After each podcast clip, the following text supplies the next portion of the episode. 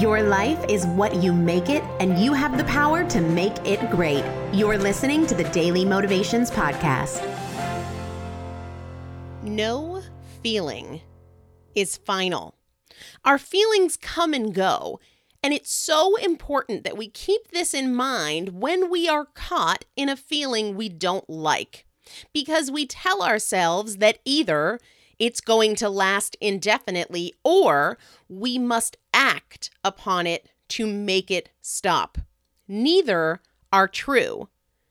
If we feel stressed, we tell ourselves that eating or drinking is the only way to escape the stress.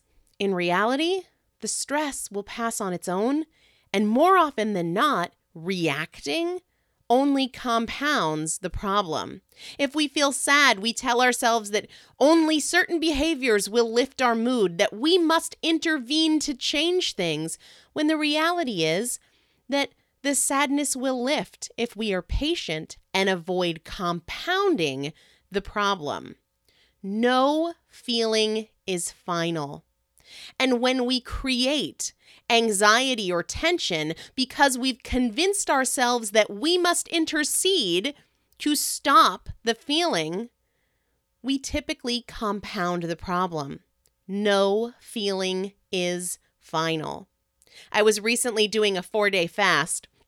And on this fast, I paid close attention to how my hunger wasn't final, how hunger would come and go in waves because historically I felt that I had to intervene in order to end the hunger, that my reaction was the only way to make the feeling stop. But that wasn't true. Like feelings, the hunger comes and goes on its own.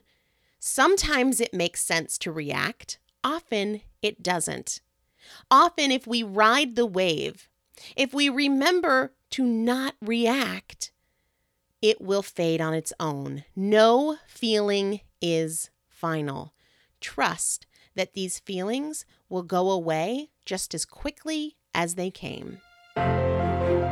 Today's daily motivation is brought to you by Primal Potential, helping you master fat loss naturally. To learn more, visit primalpotential.com.